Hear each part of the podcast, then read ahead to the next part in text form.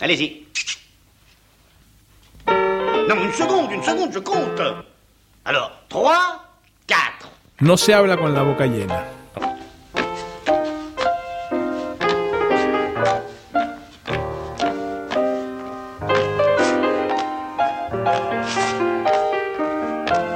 On ne parle pas la bouche pleine. Une émission d'Alain Krugère. Sortez.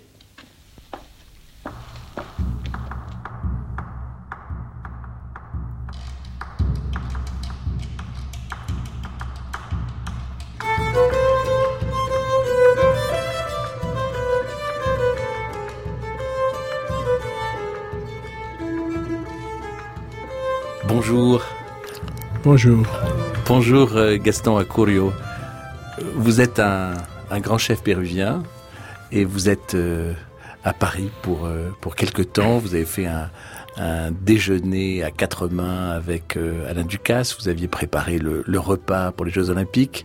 Mais là, vous arrivez de Lima. Lima, c'est la ville de, de votre naissance. Oui, je suis né à Lima. Je suis, euh, comme tous les limeños, je suis moitié-moitié de, de- des origines différentes. Lima, c'est très multiculturel. C'est une société qui a, a su se mélanger entre toutes les cultures du Pérou qui sont arrivées pour trouver les rêves qu'ils ne pouvaient pas trouver dans leur euh, territoire à cause de l'économie, à cause du centralisme. Et aussi avec toutes les cultures du monde qui sont venues pour la même chose, pour la même façon, pour la même raison.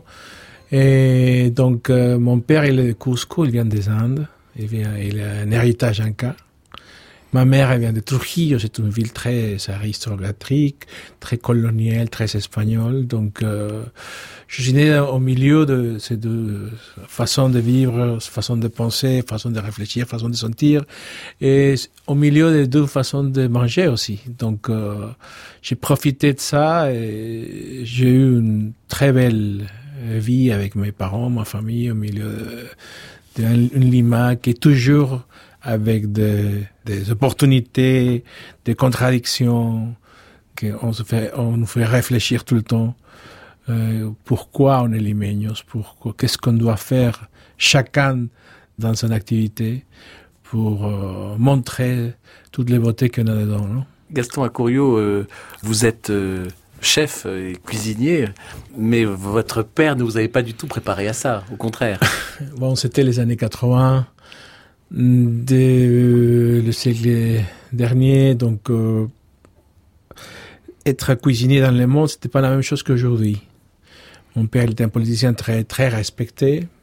Moi, j'étais le dernier fils, le seul euh, garçon, quatre euh, euh, sœurs euh, plus âgées que moi. Donc, il rêvait qu'un jour, je aurais peut-être devenu président. Donc, il m'a fait lire tous les livres de politique, de toutes les tendances politiques. Mais enfin, euh, quand j'avais 17 ans, 18 ans, je lui ai dit, euh, excuse-moi, mais moi, j'ai toujours rêvé être un cuisinier. Donc, euh, c'est pas qu'il voulait pas, il a pas compris. Il comprenait pas qu'est-ce qu'on peut faire comme cuisinier pour notre société. Et donc, il m'avait dit, écoute, euh, tu as eu tout dans la vie. Et c'est pas évident, ça pour plein de gens comme toi dans ton pays. Donc, euh, tu as toutes les, meilleures éducations, les meilleures écoles, les meilleures opportunités. Et moi, je comprends vraiment pas comment tu peux faire pour ton pays comme cuisinier. Et donc, euh, les années sont passées, maintenant, il a compris. Je ne sais pas s'il est, euh, s'il est venu dans votre restaurant euh, parisien. euh, euh, Manco, c'est Manco comme Manco Capac? Exactement, oui, c'est ça. C'est un, un hommage à Manco Capac. Manco Capac, c'est un, un empereur inca euh, mythique, mais c'est une légende ou c'est une, une réalité? Bon, on ne sait jamais, mais je, on croit que c'était le premier Inca. C'est ce que j'avais à apprendre, qu'il est sorti de lac Titicaca avec euh, son épouse, euh, Mama Oggio. Ils sont arrivés à Cusco à fonder le empire des Incas. Et là, ils ont développé beaucoup des ingrédients qui aujourd'hui sont partie de l'alimentation mondiale. Entre eux, le pomme de terre, bien sûr mais pas seulement les pommes de terre, le maïs, les tomates, les fraises. Des choses qu'on pense que le chocolat, le, cacahuète, les avocats, les haricots, les piments, le poivron, tout ça, c'était sauvage au début.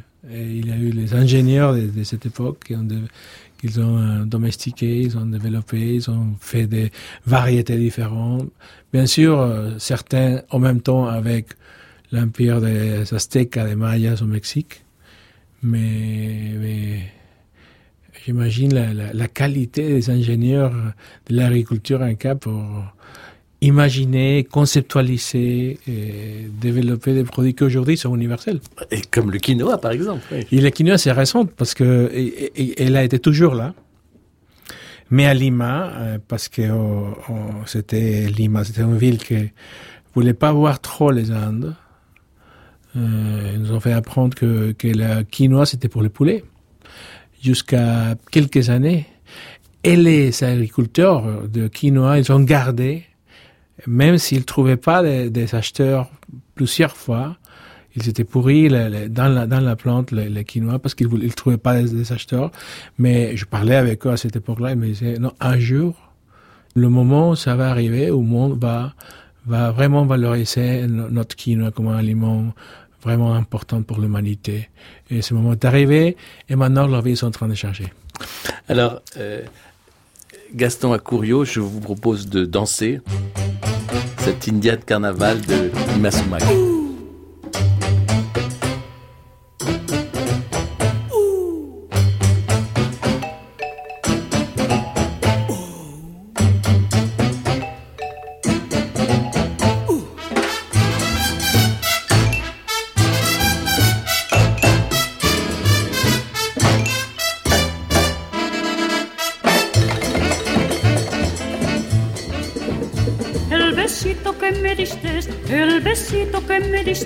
Sabrosito me pediste, sabrosito me pediste. Elle.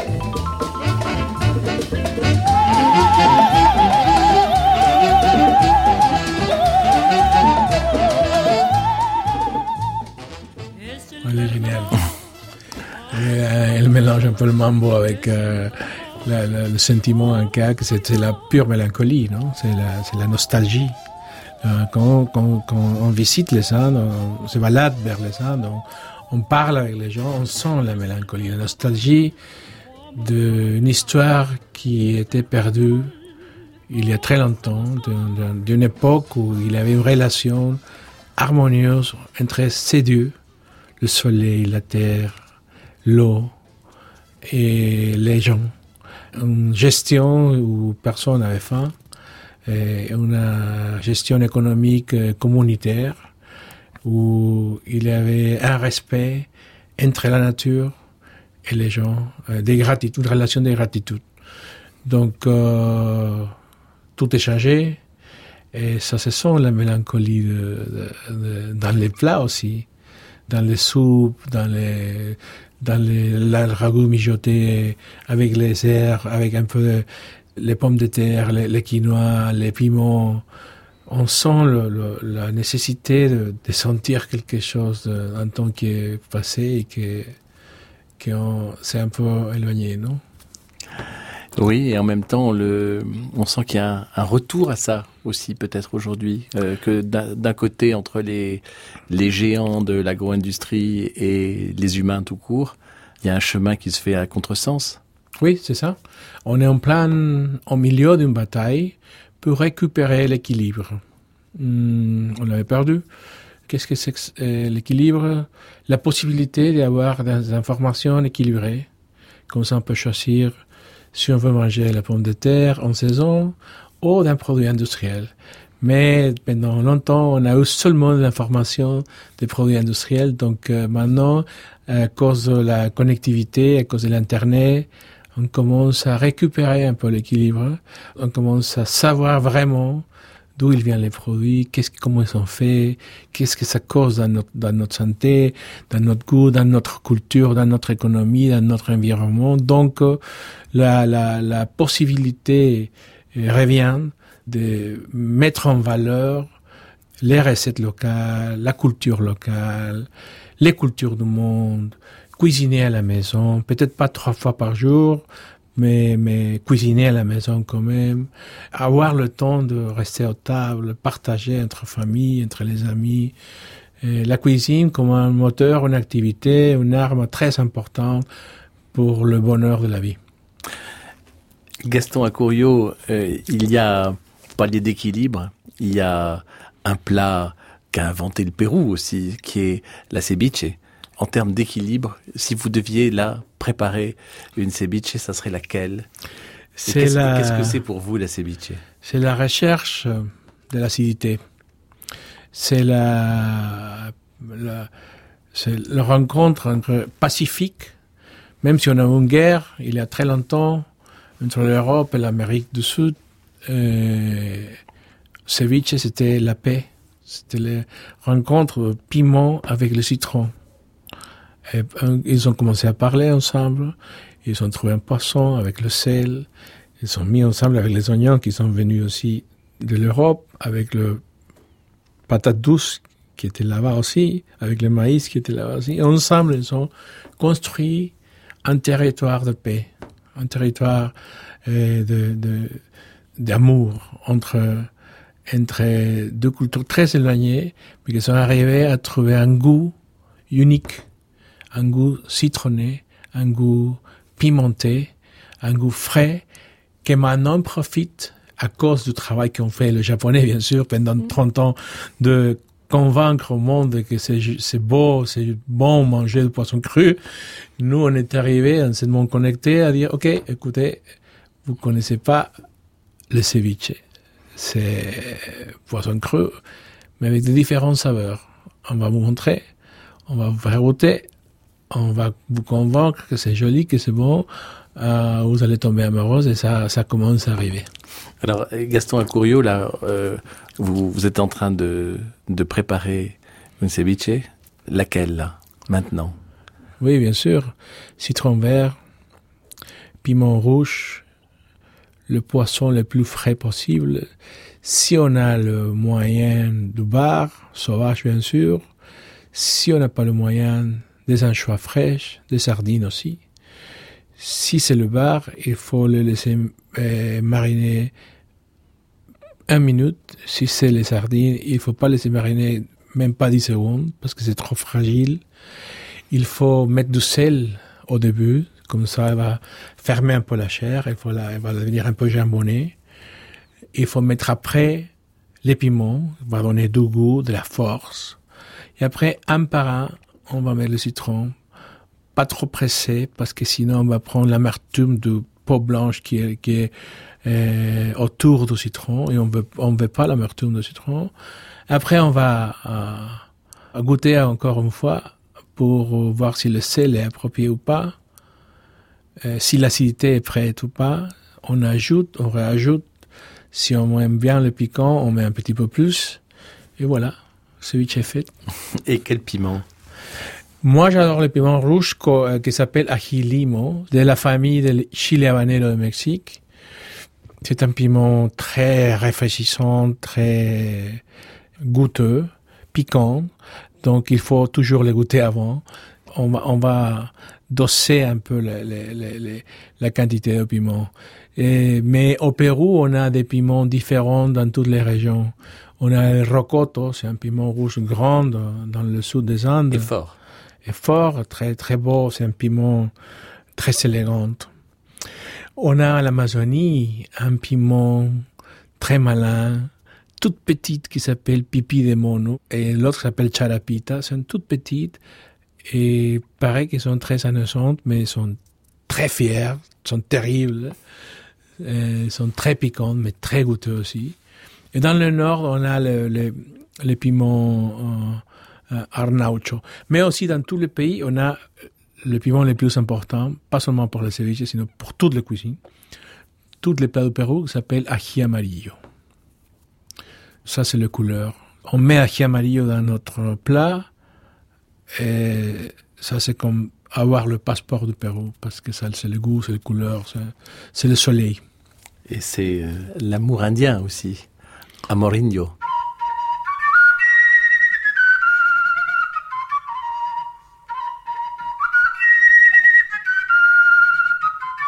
Sur France Culture, on part pas la bouche pleine. Avec Alain Cruyère. Et Gaston Acourio.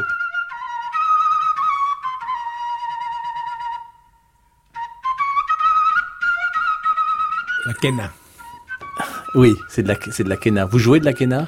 J'ai essayé, je- j'ai joué un peu tous les instruments. Je suis pas très doué, mais, mais j'arrive à, à- à- à jouer quelques chansons, oui. Gaston Acourio, euh, qu'est-ce qu'on peut boire avec la ceviche?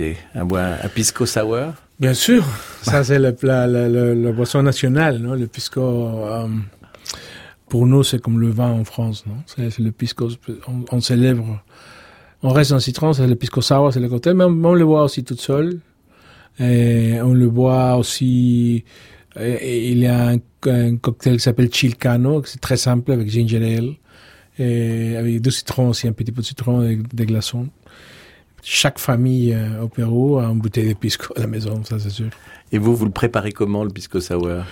Bon, je fais, euh, c'est une formule 3-1-1, c'est-à-dire 3, euh, 3 de dosage de pisco, 1 de citron, un petit peu de sucre si- on veut, ou de euh, sirop, de sirop de sucre, beaucoup de glaçons, et juste un petit peu de, de blanc d'œuf, et on le met dans la, le shaker, et c'est tout. Voilà. Et le pisco Le pisco, il a des variétés. Et moi, j'aime bien la cholado. La cholado, c'est un- mélange de différents euh, euh, piscos. Et- mais aussi, si on veut quelque chose un peu de luxe, c'est le mosto verde. Mosto verde de uva Italia, j'aime bien. Mosto verde de uva Torontel. On appelle, c'est les raisins Italia, c'est la vari- variété qu'on les appelle comme ça au Pérou. Parce qu'il n'y a pas de grand vin péruvien. euh, On essaye de faire un effort maintenant.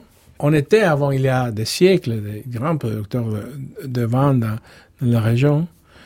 Mais maintenant, on se récupère. On commence à avoir des investissements importants pour des vins de qualité que ça commence à accompagner la cuisine.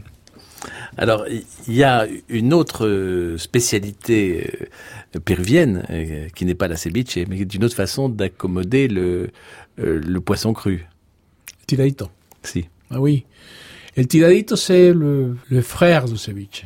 C'est-à-dire, tiradito, il est récent, il, est- il commence à se montrer euh, vers les années 70, 60, 70, 80 à Lima. Quelques-uns disent que c'est une influence italienne de carpaccio, parce que le tiradito, on se coupe comme un carpaccio, mais un peu plus gros.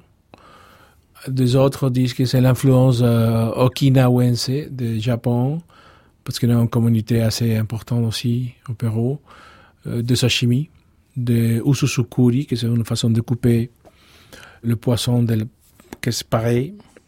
C'est magnifique, peut-être, si on peut le voir, léger, parce qu'il n'y a pas de pommes de terre douces, il n'y a pas de maïs dedans, c'est simplement le poisson avec la leche de tigre. Donc, c'est la lait de tigre, c'est la sauce Alors. de ceviche. Alors, qu'est-ce que c'est que le, le lait de tigre Bon, hein? bien sûr, euh, on n'a pas de tigre au Pérou. Non, donc parfois, ils nous, ils nous demandent, les clients qui viennent de, je sais pas, aux États-Unis, ils nous disent, où est-ce qu'ils habitent le tigre pour la lait de tigre? Non, c'est pas qu'on utilise lait de tigre. On appelle citron, ça, oui. c'est du citron, c'est du piment, c'est des épices. Donc, on le boit comme ça toute seule.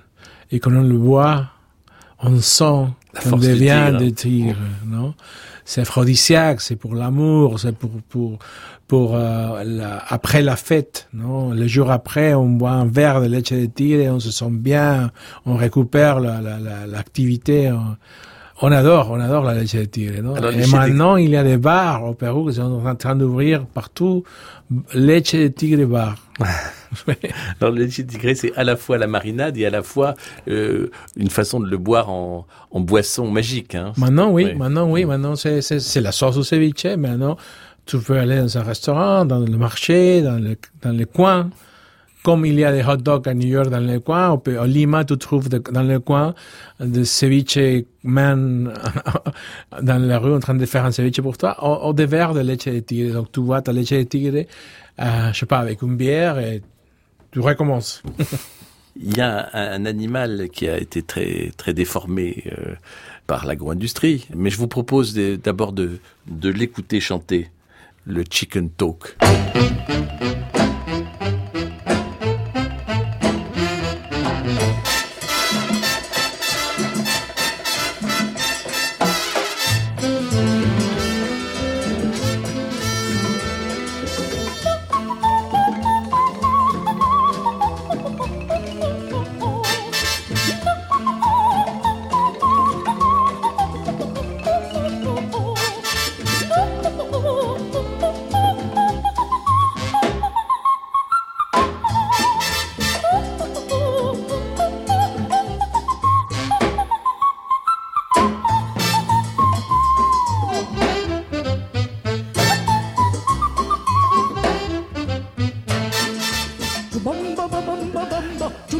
Savez parler de poulet aussi, euh, aussi bien qu'Imasumak, Gaston Acurio Bon, le poulet, il y a une industrie énorme, non, au Pérou. euh, c'est pas un, un, un beau mot dire produire, non, mais élever des poulets ont 20 jours, non, ils sont prêts à, pour le marché, mais c'est pas, c'est pas quelque chose que les cuisiniers on aime, on aime pas trop quand même, non?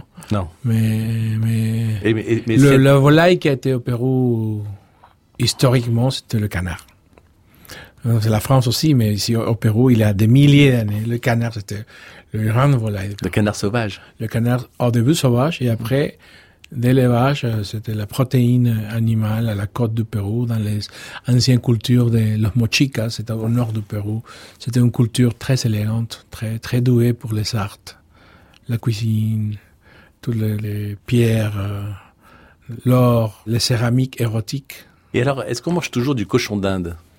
Ah oui, oui, oui. Je sais qu'en France, c'est un, c'est quel- un peu euh, difficile à comprendre, mais parce que j'ai vécu ici, donc euh, je, je le sais. Oui, vous avez, non seulement vous avez vécu ici, c'est d'ailleurs ce qui nous permet de vous entendre aussi parler aussi bien en français, merci, mais vous avez fait l'école du cordon bleu à Paris. Oui, c'est ça, c'est ça. J'ai eu la chance de, de recevoir mon- ma formation comme cuisinier à Paris. Pendant trois, quatre ans, j'étais ici. Donc, je sais que le cochon d'Inde au Pérou, ça a été toujours la protéine plus importante dans les Indes. C'est culturel, on adore. euh, vous mangez le lapin, nous on mange le cochon d'Inde, et c'est gras, c'est goûteux, c'est croustillant la peau. C'est ça, c'est culturel. Mais c'est l'intérêt de la chose, hein. c'est de confronter les cultures. Gaston Acurio, le, la chicha, Ça, c'est la bière de Pérou. Euh, c'est- c'est- rituel, c'est délicieux. On l'utilise pour boire et pour manger, pour cuisiner. C'est la fermentation du maïs. Il n'y a pas de gaz comme la bière. Et partout le Pérou. Et, et la, la boisson euh, plus importante depuis des siècles.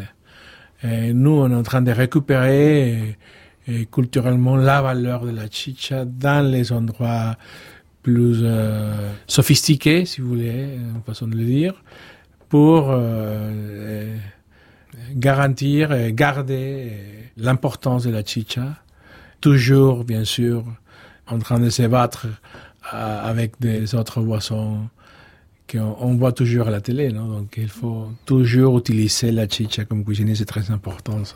C'est délicieux, hein. ça donne de l'acidité. On l'utilise beaucoup dans les poissons mijotés. On met un petit peu de chicha, ça donne une acidité délicieuse, magnifique. vous pouvez nous, préparer là, ce poisson mijoté? Bien sûr, on, on, on fait suer des oignons avec de l'ail, avec des tomates, avec de ají amarillo, des piments jaunes, doucement. On fait comme un lit avec ça. Euh, on va mettre le poisson entier sur ce lit. Après, on va remettre sur le poisson les oignons, les piments, le coriandre, euh, un petit peu de citron vert, beaucoup de chicha. On va couvrir la casserole, on va la mettre au four ou, ou on va la mettre sur le feu. On va la laisser cuire pendant presque à la vapeur de chicha. Ça dépend du poisson. Un poisson d'un kilo, peut-être euh, 15 minutes. Et combien de chicha? Euh, pour un poisson d'un kilo, peut-être euh, un demi-litre. Et les joues vont commencer à danser. Les jus de tomates, des oignons, des piments, du poisson, de chicha. Vont commencer à se mélanger doucement. Et après ça, on va goûter le rencontre entre la mer et les Andes. C'est très beau. Phonétiquement, c'est fou la proximité qu'il y a. On comprend qu'on ait découvert les, les Indes alors qu'on découvrait les Andes. Ce mariage qu'on entendait tout à l'heure avec euh, Jordi Saval, euh, cette confrontation de culture entre l'Europe et l'Europe des conquistadors et la terre andine des Incas. Ça se sent tout le temps. Euh, si tu arrives à une ville comme Cusco, tu vois les, les, les, les maisons, les palais. Les deux premiers mètres sont de pierre, des pierres incas. Et après ça, ce sont les constructions espagnoles sur les pierres. Ils ont laissé les pierres. Ça, se voit une, une présence euh, violente, si on veut dire, d'une un royaume qui a gagné une guerre sur l'autre royaume, sur l'autre empire. Non? Mais ça, c'est notre histoire. Nous, maintenant, au Pérou, finalement, on a accepté que c'était notre histoire. Et nous, on est en train de maintenant, après des centaines d'années, de célébrer qu'on est finalement le résultat de ça. On est une société multiculturelle, multiraciale, qui a eu la chance, à la fin, de se retrouver comme un nouveau Pérou où euh, a pris les meilleurs de tout le monde, de, de l'Europe, de l'Asie, de l'Afrique, des Andes, de l'Amazonie, et où nous on est en train de célébrer dans un monde où on veut construire des murs, de montrer qu'on peut arriver à se mettre ensemble, parce qu'on peut faire des fils, très beaux fils, comme notre cuisine, où on est arrivé à mettre dans un plat un petit peu de chinois, de japonais, d'africains, d'européens, d'incas, d'amazoniens.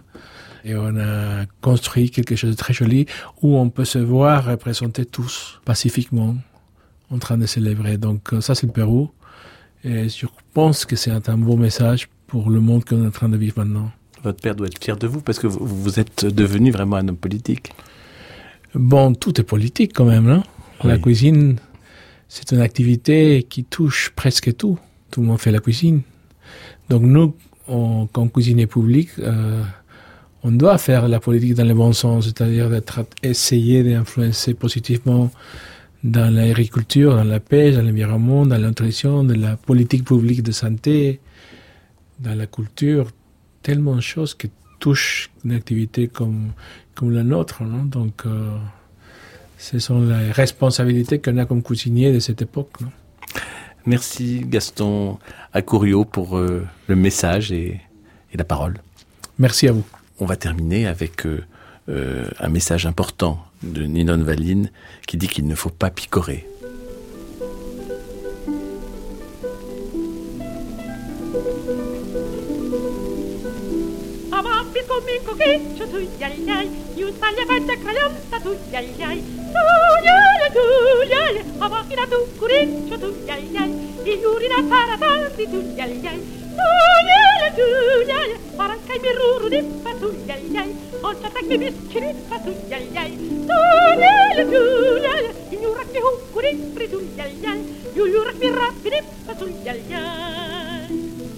Attention, voilà. 3, 4.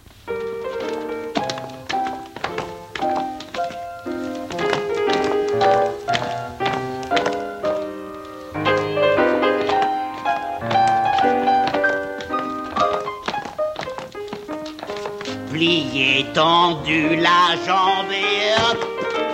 C'était On ne parle pas la bouche pleine, une émission d'Alain Crugère avec la collaboration de Daphné Abgral, la prise de son est de Claude Niort et la mise en onde d'Anne Pérez. Vous pouvez réécouter cette émission euh, aussi longtemps qu'il vous plaira. Vous devez la podcaster euh, et dans quelques instants, écouter le journal sur France Culture.